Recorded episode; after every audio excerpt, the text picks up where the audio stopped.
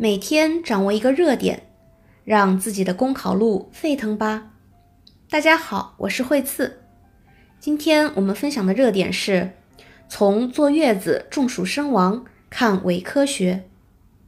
近日，有家人为了让产妇不落下月子病，坚持不开空调、风扇，并且让她盖着被子，结果这一年轻妈妈中暑身亡。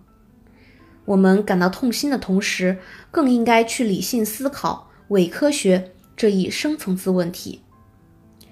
伪科学之所以有市场，一方面是因为其往往披着传统与爱护这两层糖衣，导致一些人失去理性的抵抗力；另一方面，太多年轻人由于思想上的偷懒，致使科学思维缺乏，对于各路养生保健知识。缺少辨识能力，只会全盘接受。社会不可能成为无菌室，各种养生伪科学会在各种利益诱导下，不断寻找传播变现的路径。老人们会因为轻信，被伪科学信息所侵袭；年轻人同样也可能因为对伪科学的轻视，对于人情的羞于拒绝，而成为受害者。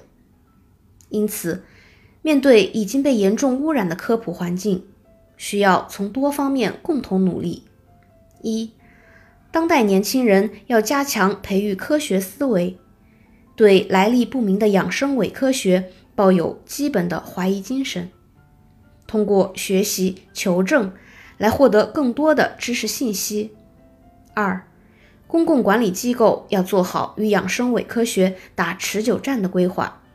通过强化义务科普等方式，堵住伪科学的入口，为科学知识扫尘。好了，以上就是今天的热点分享。